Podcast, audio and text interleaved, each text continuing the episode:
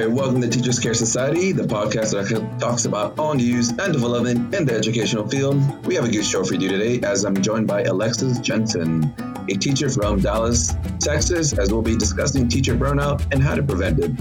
So without further ado, let's jump right in.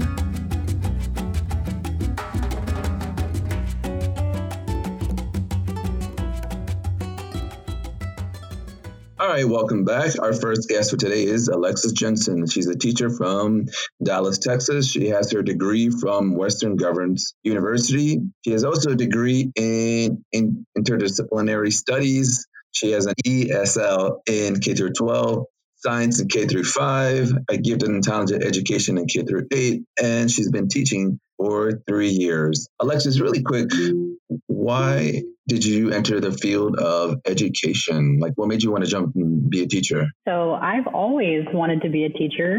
Um, it's been my dream since I was four. So, I always knew this was the path I was going to go down. It was just a matter of getting there. So, um, of course, my reasons changed from just wanting to boss people around at four to wanting to help kids. But this has always been the dream. And here I am for you, was it a good experience or a bad experience that made you want to be a teacher? Well, when I, I think a good experience. Uh, when I was in kindergarten, which is when I was four, my kindergarten teacher would read um, with these like hilarious voices, and I have like vivid memories of this. So that should tell you like how amazing she was.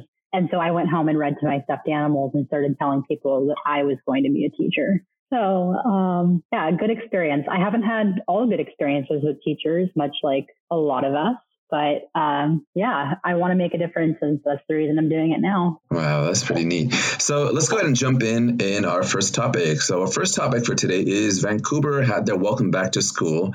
They opened up their school, and they were under very strict guidelines as teachers were still providing online instruction. And as everyone knows, the most recent numbers is about 51% of teachers leave the field within the first their first five years because of burnout, stress, and just anxiety altogether. And teachers are feeling they're working unpaid overtime and just trying to motivate students and trying to create content for both in class and online.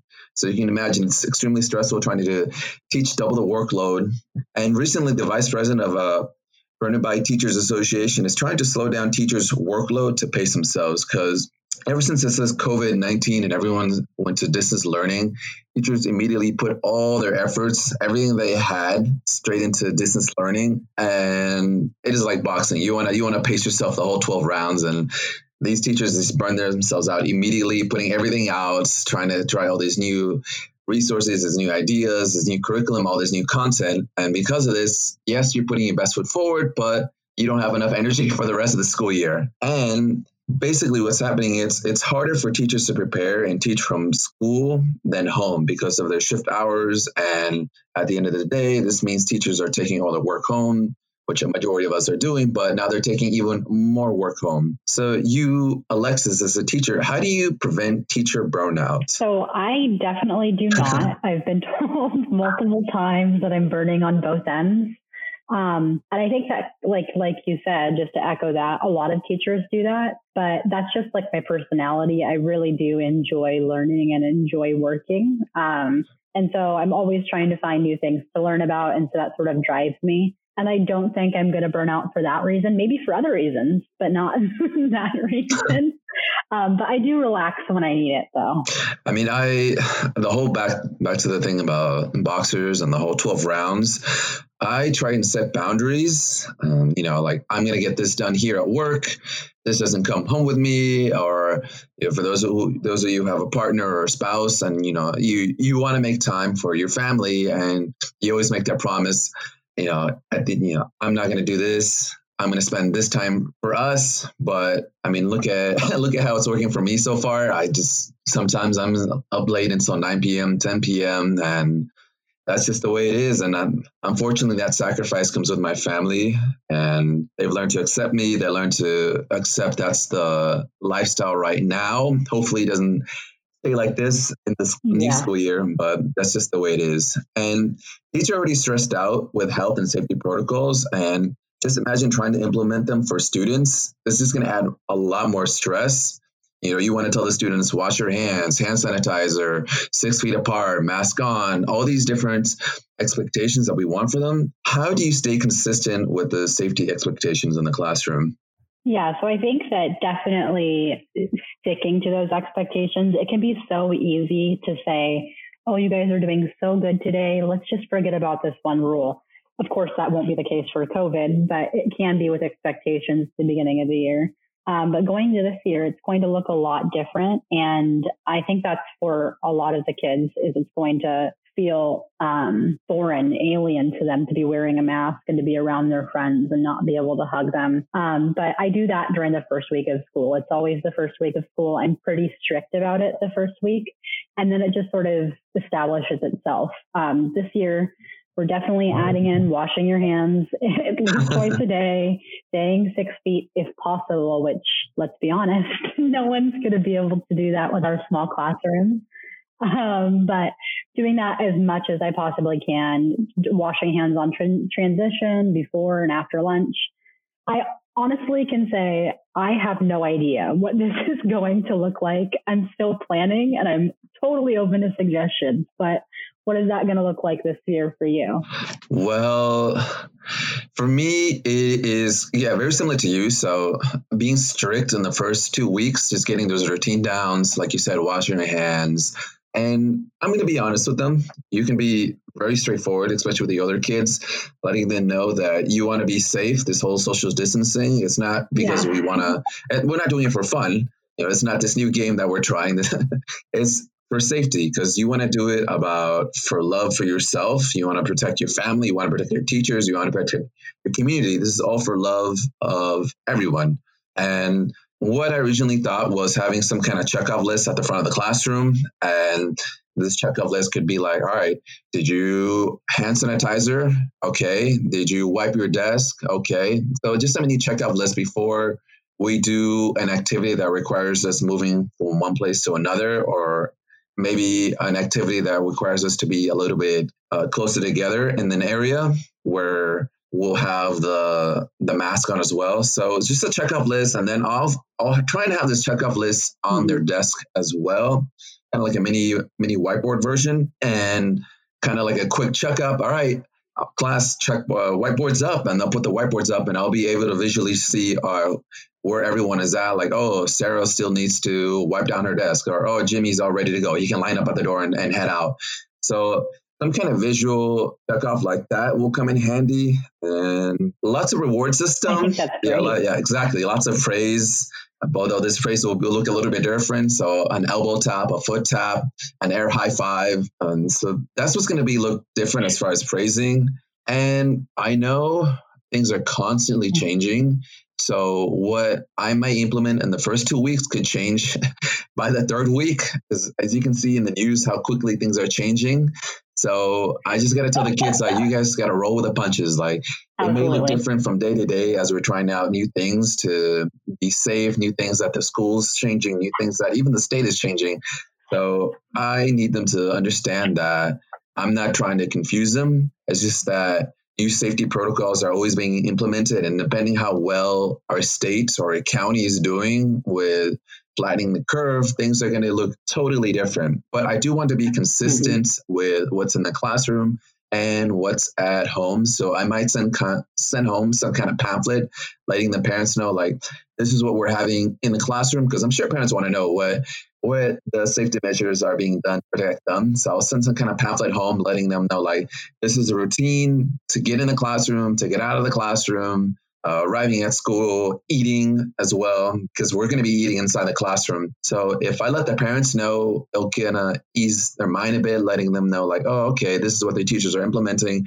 Maybe they can practice the same thing at home. So it's not something totally foreign. Um, maybe even sending this pamphlet home before the school year starts so that way the students and the families know how i'm going to be running the classroom in terms of safety protocol i'm sure the school district yeah i'm sure the school district will send something out in general but each teacher is going to have it a little bit different so yeah, i would want to send something home for me because not all classrooms are the same uh, and again, every teacher is going to be teaching a different grade. So if I teach fifth grade, it's going to be look totally different from kindergarten.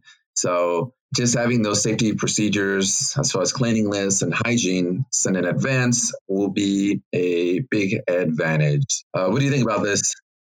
I think a big advantage for you is that you're self-contained and so you're not doing that switching and so you're going to be able to set and maintain those boundaries for your kids so well and that will be a huge help this year as far as um, setting those procedures because they'll only have you to look to for those boundaries and for those procedures those first two weeks yeah, so I know their schools are also trying to see if the younger grades can be taught outside. So I don't know if that's going to be in the playground or out on the grass or just even what's available for certain schools because imagine kindergartners, first graders, second graders inside a classroom, they're going to want to touch everything. That's the way they learn. They they touch manipulatives, they touch the yeah. models, they touch everything. How they learn is through the sense of touch. And this leads to topic number two, which is what teachers are stressed out about the most with their students. And essentially is that teachers are worried about four different things. The first thing is they're vulnerable students falling behind. Now this is uh, this has already been happening. Like the learning gap has already been widened ever since the COVID nineteen. So those last months of school, the that learning gap has increased, and particularly for certain populations, for ELLs, for special needs.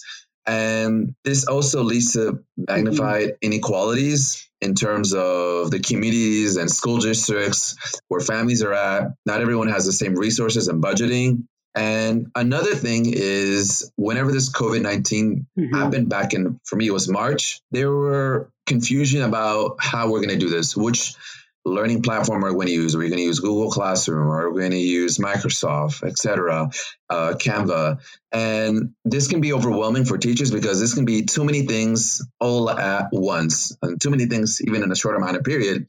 Because when we transition to distance learning, it is about are we all going to be using these resources? Is it for teachers like, all right, go go fishing, go try for yourself, go see what happens, what works, what doesn't work, and then report back to me.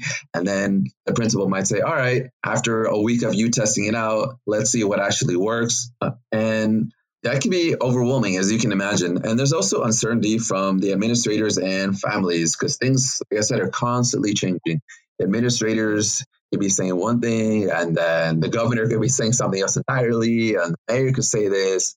Uh, the board meetings, the families could give their input saying, "We're not ready for this yet. Can there this option be available?" So things are always changing. Teachers are ready to go. Teachers want to know what the game plan is so they can go in the classroom, start prepping the best way that they can, and not worry so much about like, okay, so I got to take all this down again. Oh, okay, I got to rearrange the desk. So teachers want to know because if you can imagine families stressed out, imagine how teachers are feeling stressed out. But for you, Alexis, what are you stressed out about the most?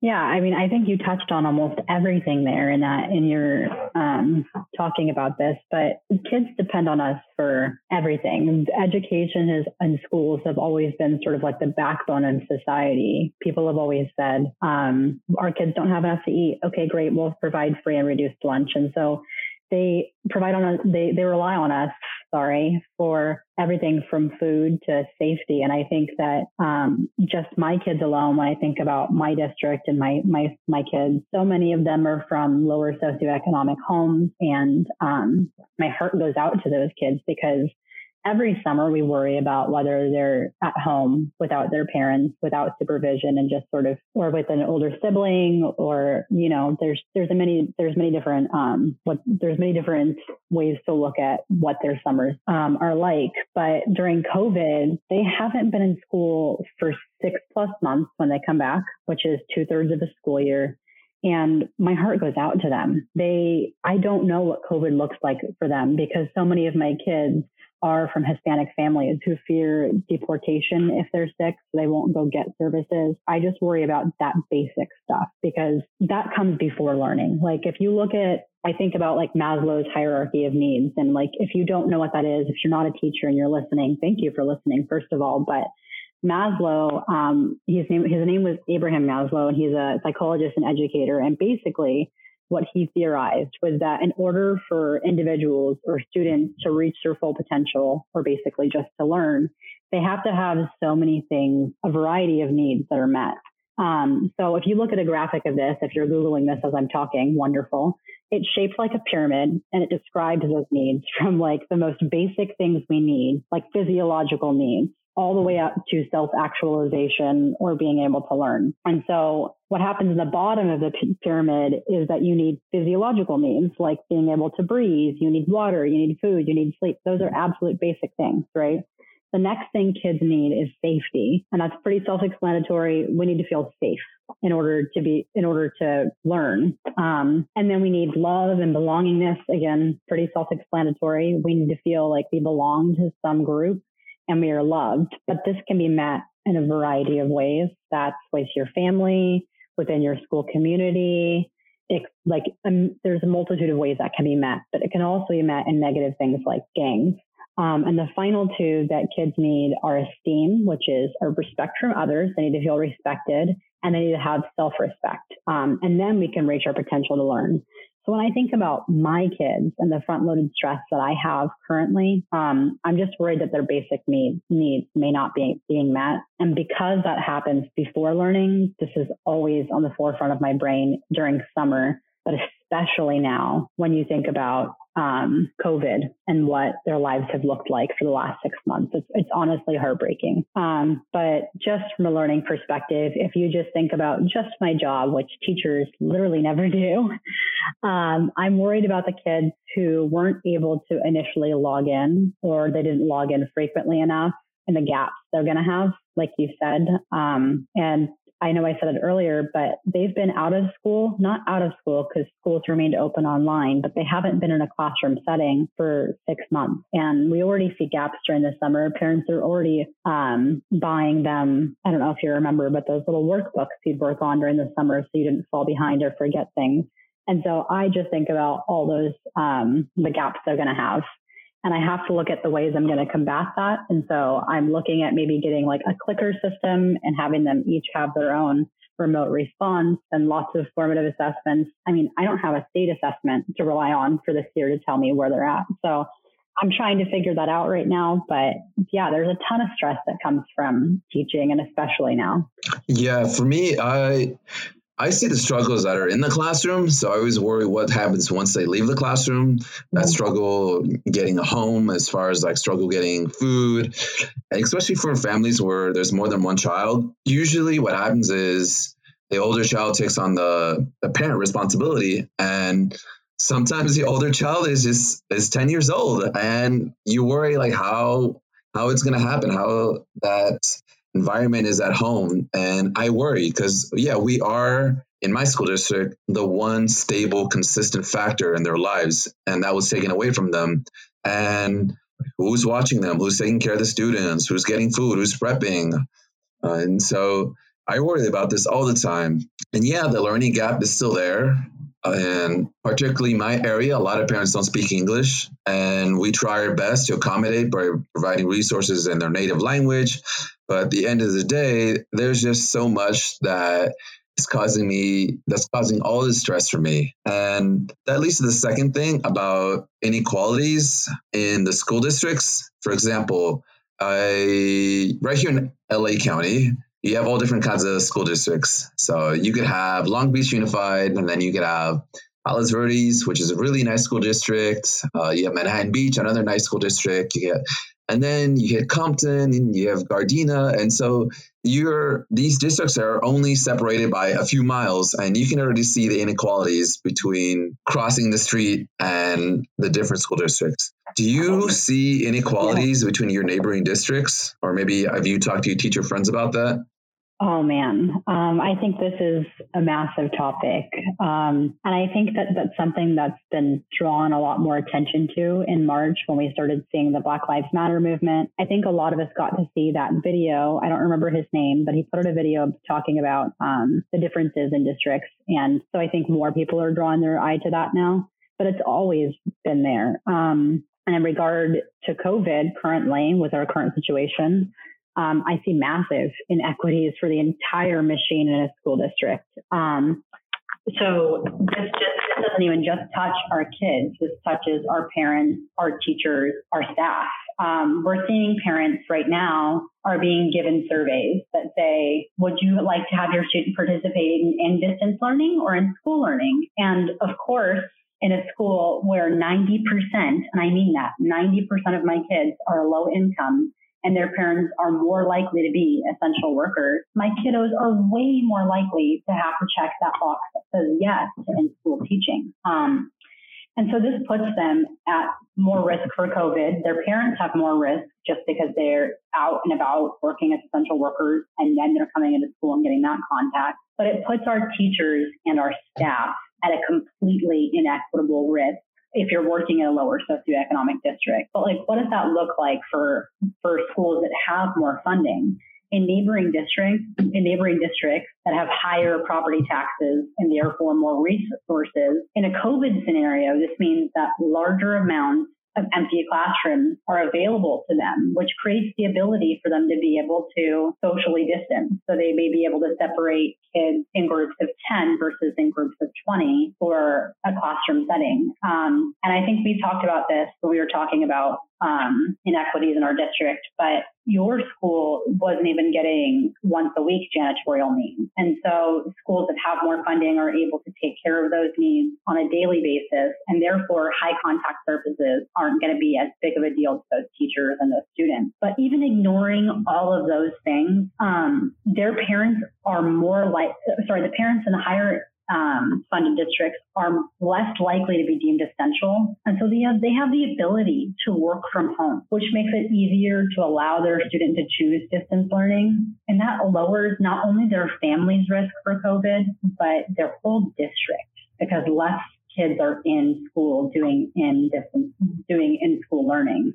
Um, but I've honestly, Albert, always felt that other areas have always had higher property taxes, and so they've always had better resources. So if you look at it from like a non-COVID standpoint on a day-to-day basis, prior to COVID, um, in areas like tech and STEM, better funded districts have have I wouldn't say always had the access, but more likely had the access to one-to-one technology, um, which makes them more technologically literate, which means they're going to be um, they're going to know how to operate in an educational capacity. They know how to Google search to be able to research for an essay. They can present information concisely. They can use an Excel sheet to make a budget. Um, but why does that matter? Why why am I touching on tech so hard? Um, so there was a recent study from Harvard that found a direct connection between a student's technological literacy, which I just explained, just basically means they know how to use that tech in an educational setting, and college readiness. So that means students with less access at a younger age with to one-to-one tech will be more college ready in grade 12 as they appear in a better district or in a, in a less district who did not have that. Um, but a great thing, and I know that's hard to find the silver lining in COVID, is that a lot of districts, particularly mine, have had to get a near one to one tech ratio. That doesn't mean that every kid's going to have a laptop, but they should. Every kid will have an iPad, whatever they deem they, they need in that grade level, they should have this year which I'm extremely, I can't tell you how happy I am to hit the ground running with teaching and teaching them about that tech, maybe starting a programming club. Um, but honestly, I could keep talking about these inequities that our students face, and it's definitely not a perfect system. The education system is always looking for ways to improve, and they should because it's not perfect, and it definitely does need improvement, um, like getting our students tech. But what are some things that you've noticed? Well, tech is a big, big, big factor because when we transitioned to distance learning back in March, we were worrying about a not everyone has access to a computer or some device that has internet internet access on it, and so we had the Chromebooks, but we had an X amount of Chromebooks, and so it came time to strategize. So say for example a family that had three students enrolled in our school do we provide a chromebook for each student or are they going to have to share? And if they share then they got to figure out the meetings yeah. for the zoom meetings for each of those students because their teacher might have them all at the same time. So we just had to learn how to divide the chromebooks how to rationalize all that. And the younger grades would get tablets because the first and second graders don't know how to use a keyboard yet. So they would use a tablet and touchscreen. But obviously, when the school comes back, whether it's in person, they're eventually going to have to learn how to use a keyboard because eventually growing up, you know, keyboards are going to be on you know, the main use of typing on their devices, whether it's a laptop, a Chromebook, a computer. And uh, yeah, the whole thing about technology one on one, that's a big factor. And in my area, it is a Title One district. And the thing is that happens is parents might not be able to donate a lot in terms of money. Every teacher has a wish list, but they'll be more than happy to donate their time. So before this whole COVID, parents would be willing to donate time to come in the classroom to help decorate, whether it's go on field trips, because that's all they could afford to donate time. And with this going forward, I don't know how much is going to be provided by the district and how much I'm going to have to spend out of my own pocket. And I will not be ready. I will not feel comfortable asking parents for funding. So every teacher has an Amazon wish list. I might not have one this year because I'm really going to be asking a lot from the parents. Everyone's struggling. And I feel it won't be appropriate for, for me because a lot of the parents and families are on the free or reduced lunch. They're struggling. They're essential workers. They, they fear about their safety. So I'm not going to do that this year because that's just another thing they're going to be stressing out about. And the whole thing with tech, I wish that every district had enough money in their budget for tech to provide for all their students. Like, for example, GATE, the gifted and talented education, and just even STEM or STEAM, that is not available to the younger grades at our school district. That doesn't actually start until middle school. And then some school districts say, well, it doesn't start till high school. And you can already think of the advantages. Yeah, yes, exactly. That. You already talked about the advantages having gate at a younger age instead of having gate until they're way older, middle or high school. And all the years that they missed out, that student could have been bored in the classroom. And all these resources that could have been provided, but weren't provided because the school district didn't have the budget to provide these tech resources. And yeah, I've heard stories about teachers being able to teach with anything. You know, being able to have like a robotics classroom using recycled material uh, and cardboard and toilet paper rolls. But still, as far as tech wise, not every district has the resources and funding for that. And that leads to the next topic about resources in the schools. Is it you're looking for them on your own, or is the school providing them? Are they saying a piece of paper saying these are what's available. This is the budget that we bought. This is what we use, or it's just again, it's going to be like last last year where or earlier this year where you go looking on your own for the resources. I don't know how what was what was with you. So how was it then? Mm-hmm. So last year, we, I mean, it's, I think it's the same every year. And I think it's kind of crazy when you think about this idea. But teachers have always had Amazon wish lists. And if you just want to touch on that, um, teachers are always afraid to sort of, or like embarrassed to ask for those Amazon wish lists. And so going into this year, that changes big time. Not no no teacher is really going to feel comfortable about bringing that idea up to get resources from their parents. But from the district, it's always just sort of been what's in your classroom, um, or just basically what's available. You can request things. You can send an email to your principal requesting, oh, I need this many book boxes. I need, you know, I, I need pencils. I need this or that. Whether you get them is a different story. Um, you can request all you want. And I've heard a lot of teachers, not just in my district, but in other district districts that have just said they send an email and they never get a response. And so they buy it. Um, but if you're talking about um, the beginning of COVID and the how I I don't know the word I was inundated with resources. Everybody felt they had the best. I got more than hundred emails saying, "And look at this." And the subject line was "Enter digital resource here." Like it was just oh, here's this, here's that. So there was a million and one different directions you could have gone with digital resources. And um, I ended up using mostly Prodigy, YouTube, uh, yeah, Prodigy, YouTube, Zoom, and then Google Classroom. And those were constantly changing because, again, it was an imperfect system and we had just started doing that. I think going into this year, um, going into this year, although we're not starting off with digital learning, if it were if it were needed, I'm hoping we're a bit more prepared. Um, but yeah, it's always sort of been like you can request it, but there's no guarantee that you will get it, unfortunately. Um, and I think more on that subject, that's kind of insane when you think about that for a moment. If you're not a teacher and you're listening to this, I don't know whether you're a business analyst or whether you work, um, if you are a garbage collector, you're given a vest to wear so that you can protect yourself. It was a fight to even get PPE in the classrooms this year for teachers, and it's always been a fight to get resources for teachers. Teachers have always gone out of pocket to get the things that they need, and especially we've talked about inequities um, between lower and higher socioeconomic school districts, but it's always been that teachers have seen a broken system. They see their kids, they see them hurting and maybe not getting food, or maybe they don't have clean clothes, whatever that may be. And they say, well, look at these other districts. They have so much. I have to do something about this.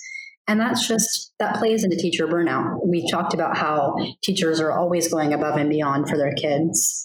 Um, but when you look at how much money teachers are spending per year trying to make this dream happen for their kids, to make it equal, to make it fair, to give them the best, because that's what we want the best we're taking advantage of, and that plays again into huge part of the burnout of one of the lowest paying college degree jobs there is. We're saying, look, you're a nurturing person, you're a nurturing, nurturing teacher, you get what you think your kids need. If you absolutely need it, if it's absolutely necessary for teaching like pencils, you're going to get it. But if you need something like whiteboard markers and your whiteboard markers died, maybe you don't get that. And it's absolutely insane that a business analyst may be handed a laptop, business cards, or anything else they may need to do their jobs, but teachers just plain and simply are not given the same treatment if their school does not have the funding. So, um, looking for resources has always been something teachers have done, but going into COVID, we're doing a lot of that. What does that look like for you in recent times, Albert? The whole thing about resources is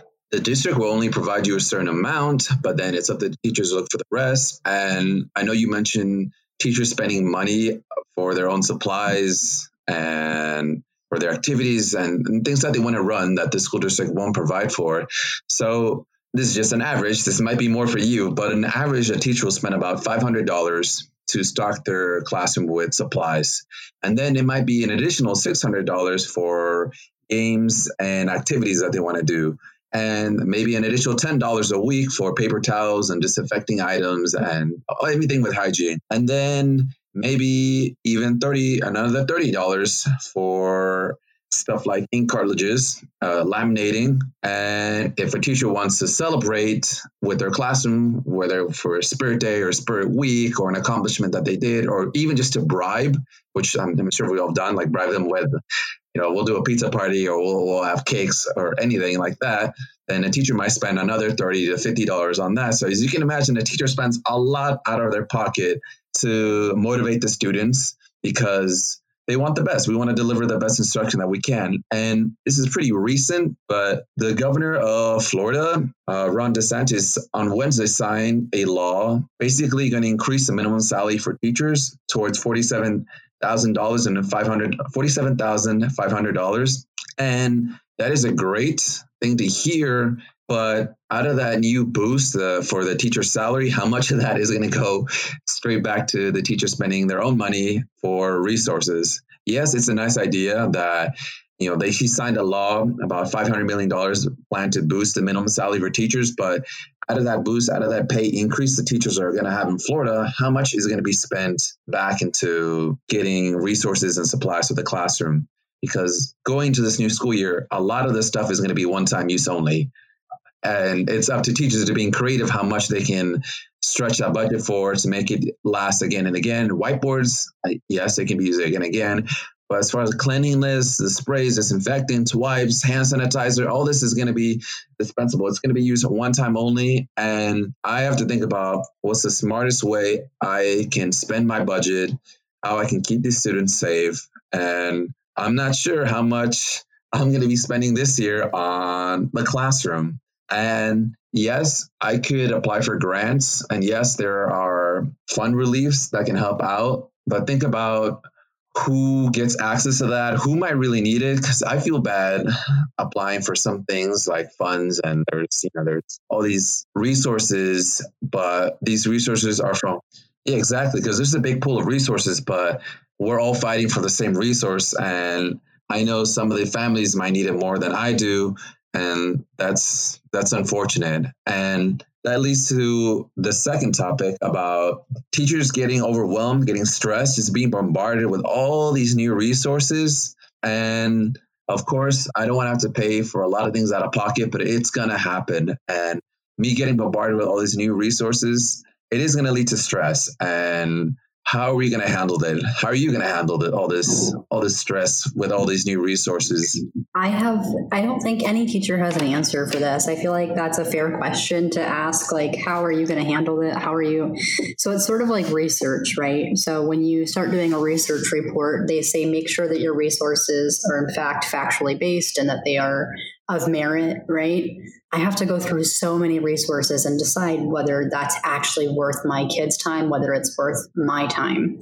Um, and spending, you talked about spending on classrooms and like talking about digital resources or just resources in general. I'm always looking for resources for my classroom always, always, always. I think every teacher is, whether that's for the problem of the day or whether that's for STAAR prep for our students. We're always looking for things for our classrooms.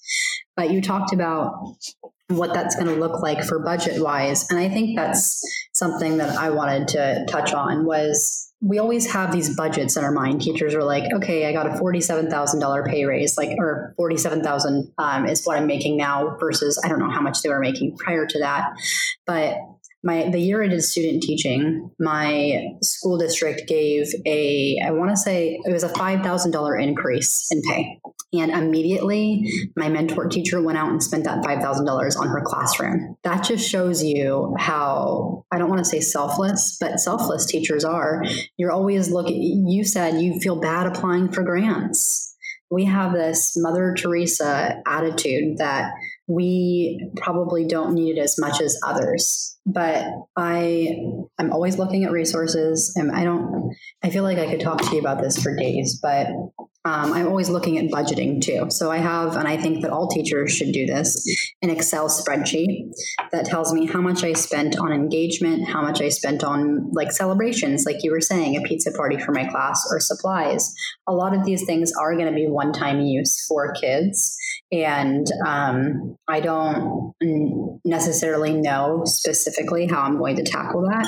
I know that I'm going to be buying a pencil pouch for each one of my kids and putting supplies in that, and they're responsible for that.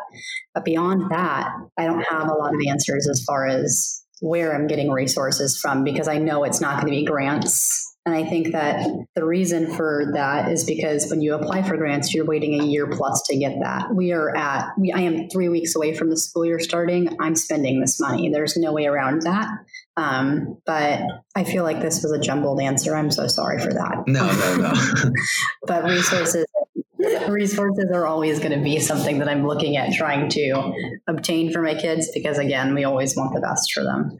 You bring up the good point about teachers putting requests for certain items and it takes up a long time to get it and you don't have the time so you end up just buying it yourself hoping you get reimbursed and that's what's going to happen now. You as soon as you're in that classroom, you start. You said you you said you start in three weeks, right? Yeah. So we start in three. Weeks. I'm sure the first day in the classroom, you're gonna realize, oh dang, I'm gonna need this, I'm gonna need that, and you're gonna put it in request, and it's gonna be a while before you hear back from anybody, and so you're gonna have to go to your local Target, Walmart, etc., and you're gonna have to buy that certain item, that certain supplies, and that's stressful too. I mean, teachers do put up the ultimate sacrifice, you know, their time, and you know, teachers are risking their lives when they're going to be having this in class instruction. And we've all heard the sad stories about how unfortunately teachers had COVID over summer through summer instruction. And recently, there's an Arizona teacher who sadly passed from COVID 19, and other teachers tested positive for COVID who were in the same classroom. And yes, that is extremely sad and unfortunate. And this brings up even more worries and stress for the parents and for the teachers. How am I going to be safe? And I'm not sure. I, Exactly. Yeah. I don't, I don't. I'm thinking. I'm trying to quickly think in my head. Like, is there an answer for all of this? And the answer there's not. not. And the well-being of teachers is important because if your teacher gets sick, who is going to teach? Yes, there are substitutes. Those are few and far between on a day-to-day basis. We can't get subs sometimes. So imagine during a time where it's completely unsafe to get access to those substitutes how many substitutes are lining up to make a third of what teachers make? They're not. Plain and simply, they are not lining up to do this. And to touch on what you were saying with teachers' health and well being, people always bring up, well, you have great insurance policies. I went ahead and pulled um, different, like, because they have, it's public information. If anybody wants to do this, they can. But I went ahead and pulled benefits across different districts. And the average $0 benefit, which is a subsidized insurance plan for teachers, is about $8,000 out of pocket if they were to be hospitalized, which would mean in a state like Florida, if you do quick math on that, it's more than a, I mean, it's a little bit less than a third of their yearly salary will be spent on hospital stays if they have to. So we're on the front lines. There's not a lot of precautions we can take. And I really just hope that people still appreciate us as much as they did in March when we started distance learning. And they said we should make triple because now we are really taking a massive risk for the future of our society, the future of education, and ensuring their progress. And I hope people are able to see what we do for them this upcoming fall.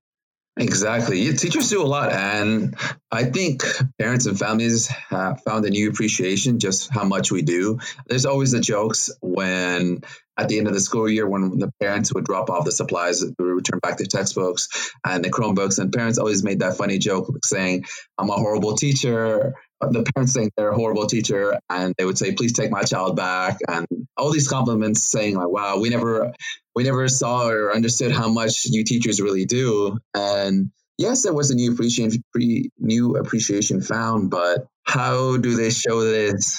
You feel it's been lost? I feel that appreciation's been lost. I feel I feel personally that it's been lost. I hope that that isn't the case to be honest with you. But if you look at the way governments are sort of treating teachers at this point, um, I I hope I don't get any flack for saying this, but teachers were being told you should be making $150,000 a year. I can't believe my kid is so terrible. You lied. My kid is not a joy to have in class, like things like that. And you laughed at them and you were like, wow, they finally get it.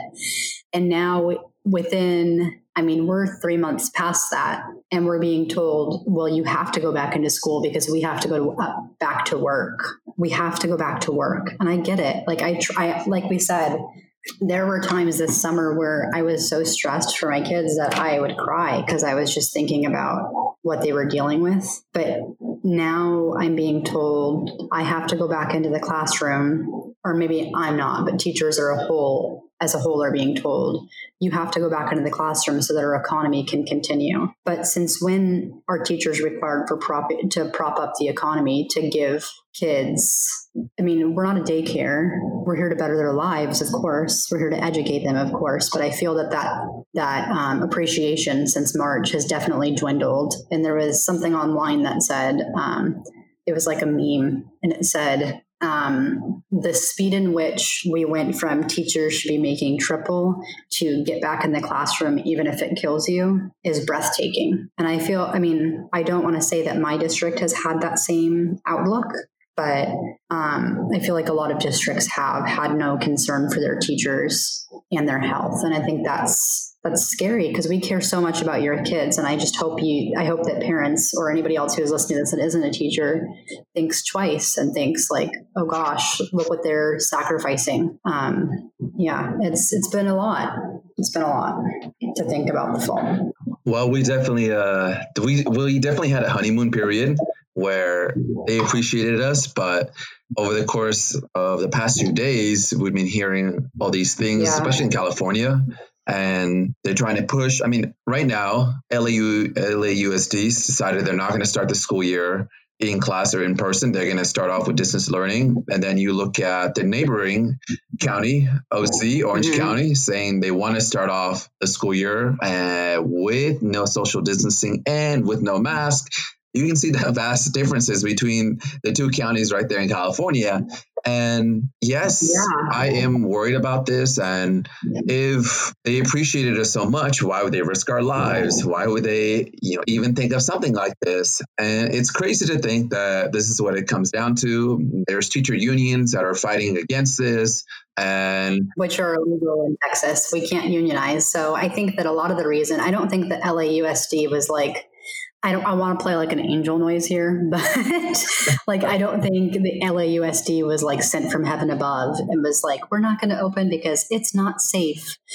I'm pretty sure that I read that 87% of teachers in LAUSD's union refused to go back. And that's the reason why they cannot open. It's not that they don't probably did not want to, they just don't have that option because of the fact that they can unionize. Um, and we had talked about like me living in Texas, what that means. What that means in Texas is, unfortunately, we cannot unionize. So we are um, we're not able to make. I, I guess demands. It's not a demand, but more like a request. Like, what are you going to do to make us safe? We can't say anything like that because if we quit or if we resign due to COVID, we lose our license, not just and our retirement. Moreover, our retirement. Um, so yeah, I mean, it's it's it's crazy the speed we went from you are amazing and you are wonderful to why don't you want to go back? Why are you complaining? It's just it's just your health. Yeah, I, and I'm not going to dive into politics politics too much, but the thing that did bother me was that I would hear comments about saying, let teachers get back to work. We we never stop working. Because we're doing distance learning doesn't mean like, oh, we're not doing the work, we're not teaching. We are still teaching. And this whole thing about the administration possibly cutting funds to schools and even universities that do not have in-class instruction, then you know, we won't give you that money. And yeah. people who agree with that saying, yeah, if teachers aren't working or if schools aren't having in class instruction, let's not give them money. I think teachers are still working. Just because it's distance learning doesn't mean we stop working. It's just a different form of instruction. And not everyone sees that and everyone understands that. And I'm not sure how to get to them. What is it they, they that needs to happen in order for them to understand that? But it's just unfortunately the way it is. We touched we touched on that earlier though when we were talking about like how much work comes home. And in distance learning you are at home. And I'm sure everyone can relate to this with distance learning or even just working from home in general you don't have like a start and stop like okay it's five o'clock let's check out button. And so you work longer. And I think the same thing can be said for teaching because you're at home um, even if your workday's technically over at maybe seven or eight at night, you're still like looking through resources or looking through things like that. And so it definitely has become a lot harder to, um, how do I say, um, sorry, I lost my train of thought, but it's definitely been a lot harder to cut off that point and say, I'm not going to work past 7 p.m. because normally teachers would say, okay, I'm contracted until 3.30. No one works until 3.30. Let's be real. Um, everyone ended up staying until 4, 4.35. I had a teacher at my school who stayed until midnight one like a couple times during the school year and it was just insane so um, yeah it's become a lot harder and i think that that's something that um, I think everyone can relate to. Everyone can say working from home has been harder because we cannot separate work from home. I go from my couch to my bed and my bed to my couch. And so it's become a lot harder to create that divide. Yeah. And Alexis and I briefly talked about what are some things that teachers can do to help with the stress and get students engaged when the new school year begins and just the overall well-being of teachers. And one of the things we said was make learning exciting. You want to keep the students and the teacher engaged as well because yeah. if it gets repetitive and it's the same you know students are going to see yeah. that you're bored. They, they feed off of you. They they notice even if you don't say anything if you try your best they see that you're bored that you're not excited. You're not even passionate about teaching. So you have to make things exciting as as exciting as you can while still being safe to mention that And some of these things that I thought are, mm-hmm. are a lot of gamification, a lot of reward system, prize system, a lot of humor. Um, I have dry humor. Kids love it. I, I don't know if the younger grades will get that dry humor, but yeah, the benefit of working in upper grades is that you get to have that dry humor and have them like roll their eyes or give you a little giggle. and I use Dojo a lot. I think a lot of teachers are pretty in tune with Dojo, but and they use it as a communication tool. Um, going into this year, we're doing a lot of. Um, I'm probably going to be doing a lot of giving Dojo points and trading that in for either tech time or you know a lot of bribery with regard to their interest. And I think that's something that student teachers are always sort of um, into. And this is something that we didn't get to talk about before we um, when we were talking about this subject. But I'm always up to date with like the new Disney Channel shows or Fortnite or Minecraft. I'm always trying to find a way to engage them. And so um, whether that's I have to play a two minute Minecraft video in my class to get them to be engaged and learn, that's exactly what I'm going to do. So lots of reward systems, lots of um, engagement based on interest this year. I'm going to try and make it as absolutely normal and also fun as possible.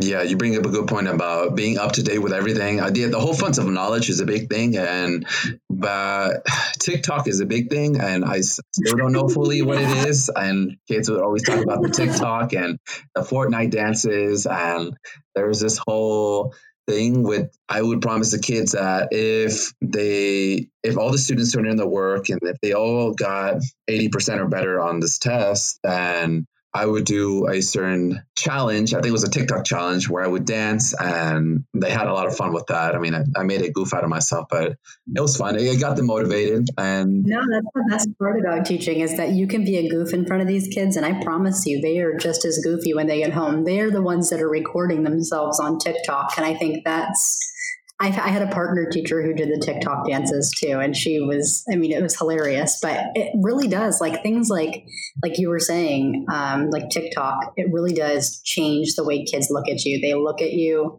like you're the fun teacher. So that's definitely something we'll be doing again this year.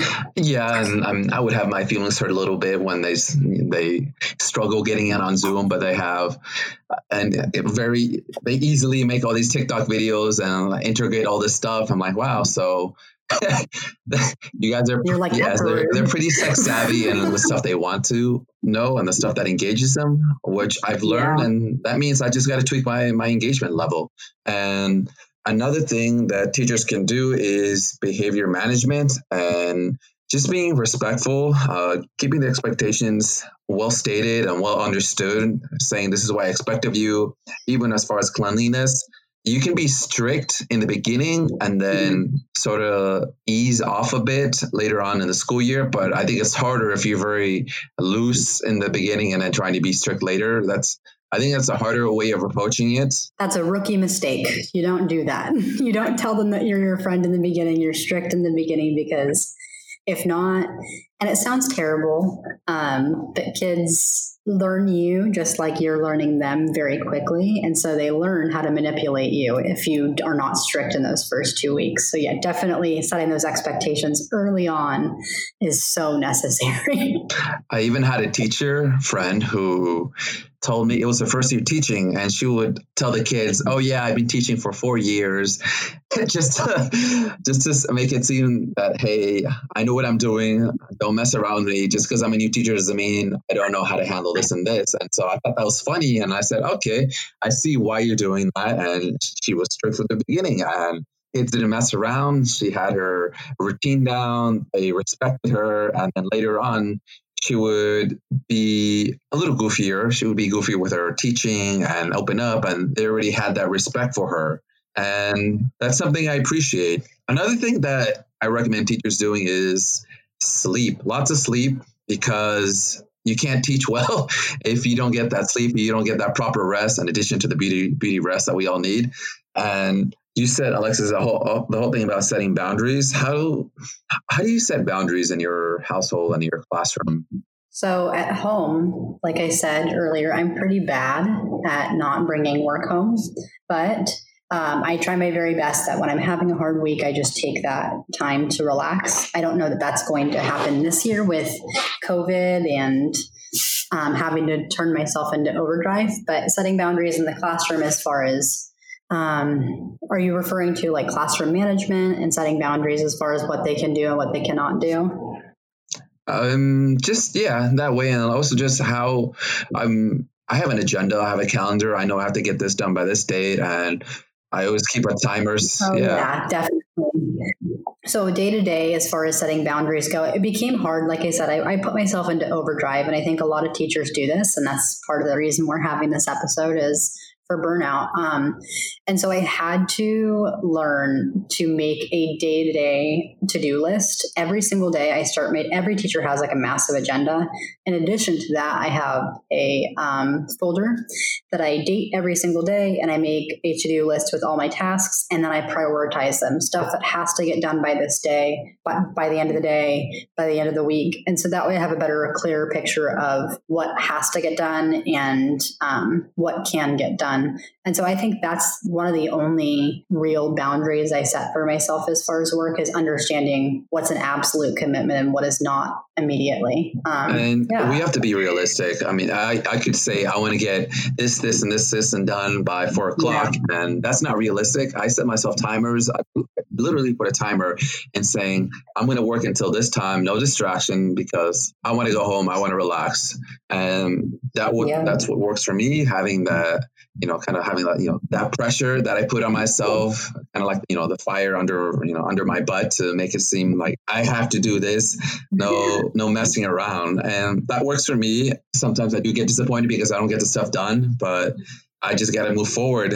And another thing that teachers say they need for their well being is financial happiness. And I know we talked about this before and how about teachers being underpaid and spending their own money if teachers feel supported financially, whether it's grants or a good thing for Florida, they had a new teacher salary, a new um, pay increase.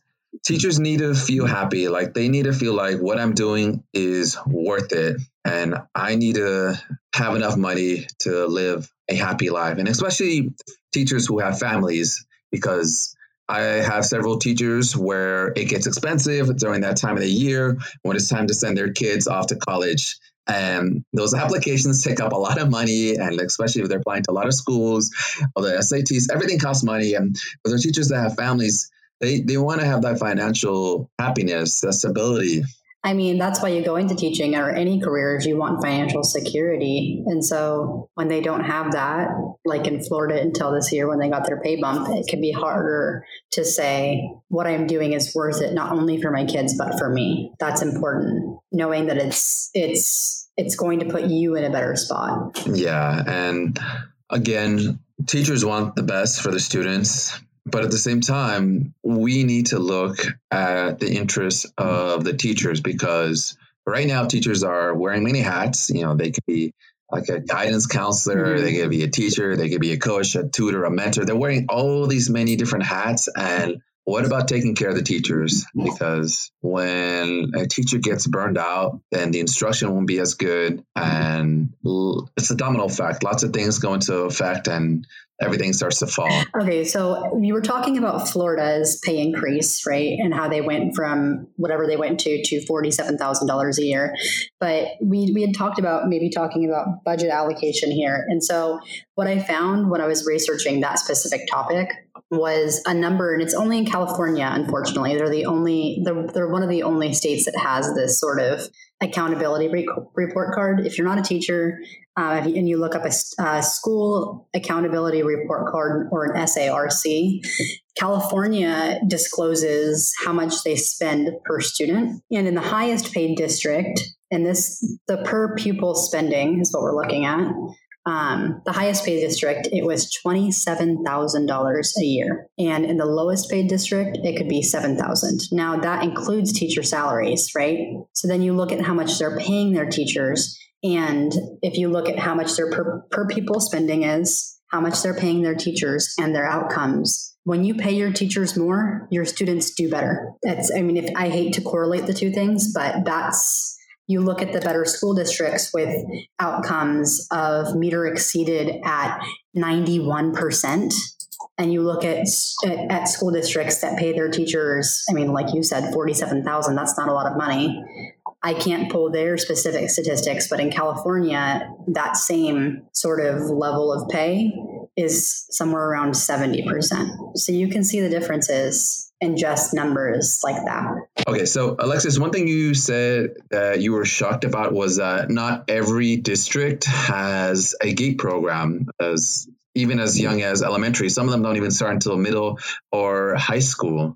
Yeah, I thought, I, I mean, we were talking about this, and sorry to ruin the facade for anybody, but when you plan a podcast, you sort of like talk about the things you want to talk about. And when we began talking about GATE, um, I think it became readily apparent to both of us that there were major differences. I had no idea, and it was completely eye opening that other districts. I mean, I thought it was a national thing that you have a gifted and talented program. So to hear that your school has teachers just sort of pivoting to try and help as much as they can with the gifted kids rather than sending them out for um, resource or um, supplemental work just seemed a bit I mean, that, I mean, a bit odd and just sort of eye opening. I honestly thought that it was a legal requirement and part of like the free and public education, but that was, yeah, that was eye opening, Albert. I had no idea that what, what other teachers face. So this has definitely taught me something being on this podcast.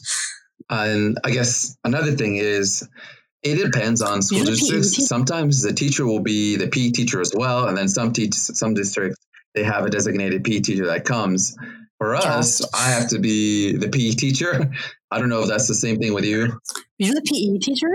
Oh my God, no. Oh my God, no. We have, oh, well, I don't know what this looks like this year. Again, I feel like this episode has so many like asterisks next to it, like normally, but asterisks with COVID. Um, so normally we have our planning period. Do you have a planning period? Do you, are you given an hour a day to plan? Oh my God. Okay. So we have at my school, we have an hour a day that's a planning period. So every grade level goes to what's called specials, and that's PE, music, and art every day. Um, and it switches. So, like, maybe we have all of our kids divided by letters. So some are A's, some are B's, some are C's, and that's not like a grade thing. That's they're they're divided by group, and so they'll have a letter, and on that when that time comes during that day, you will send them with their letter, and they'll go to their respective specials.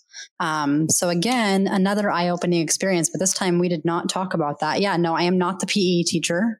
Um, we have PE teachers on campus. I don't know that that will be the same again with COVID because they're saying they're trying to minimize the amount of times that kids switch. But I had no idea that you were the PE teacher too. That's insane. Yeah, some of the PE teachers or some of the yeah some of the PE teachers what they've been doing in summer school is they've been using water guns, and that's how they they get their exercise. They just you know, run around and see if they can uh, hit each other with the water guns and other games like that. And that way they're still outside, but socially distanced. And that sounds like fun, but I don't know how that's going to work during the regular school year.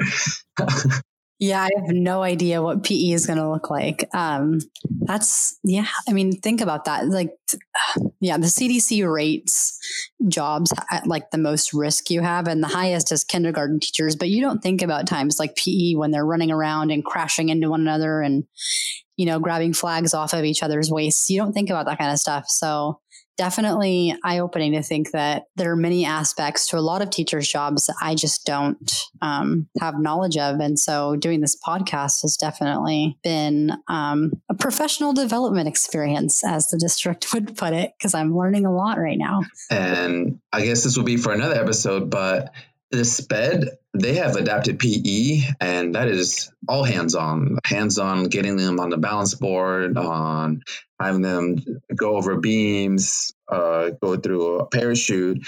So I did adapt. I was I did adapted PE as a, as a SPED teacher, and I am going to be really curious to see how that is going to be done, how that's going to be executed, because you're going to have to have some kind of physical contact with the students and supporting them with these obstacles with their uh, IEP goals. So I'm really curious about that.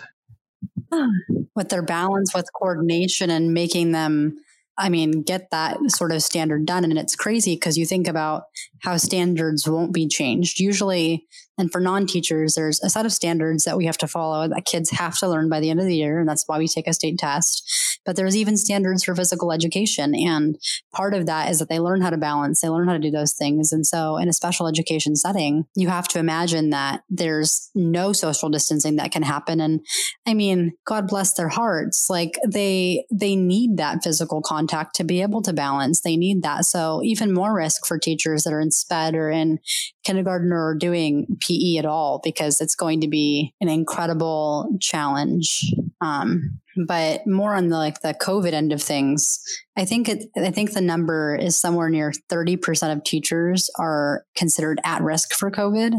And so I imagine that part of those teachers are in the physical education and in the SPED realm. And I mean, wow, you don't think about these things until they're brought into your into the forefront of your attention, but they really are going to affect our day to day so much. So earlier talked about how if a teacher wanted to further their education for our education, so on average, if a teacher pursues a master, then it would get an average increase salary of around two thousand dollars, between two thousand dollars and two thousand two thousand seven hundred dollars.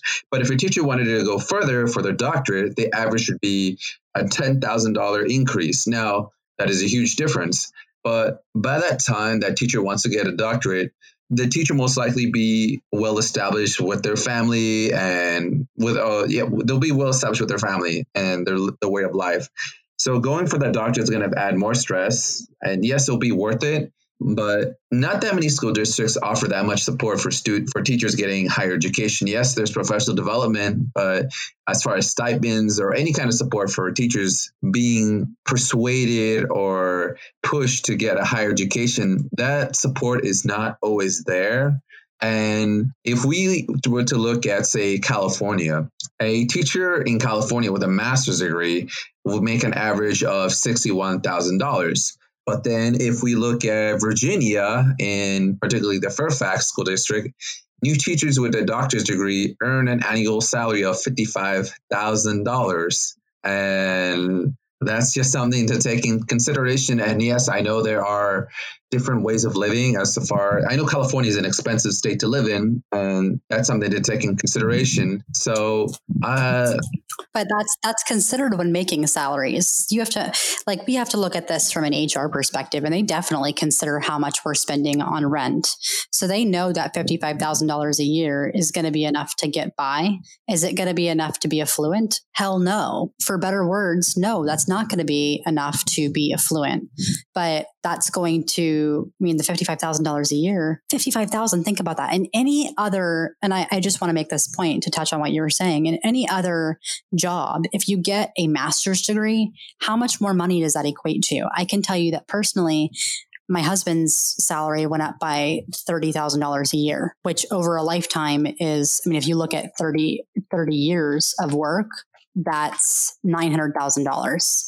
And with teachers being, you said a $2,000 increase over 30 years, that's $60,000. Teaching is one of the only, and I mean this, I truly mean this, one of the only um, professions that getting a higher education does not equate to a much higher salary. Yeah. And I have a teacher friend who she teaches in Redondo Beach Unified, but she lives in Carson. And at one point, there was a policy where it says if you work at a school district, you can enroll your child in that school district.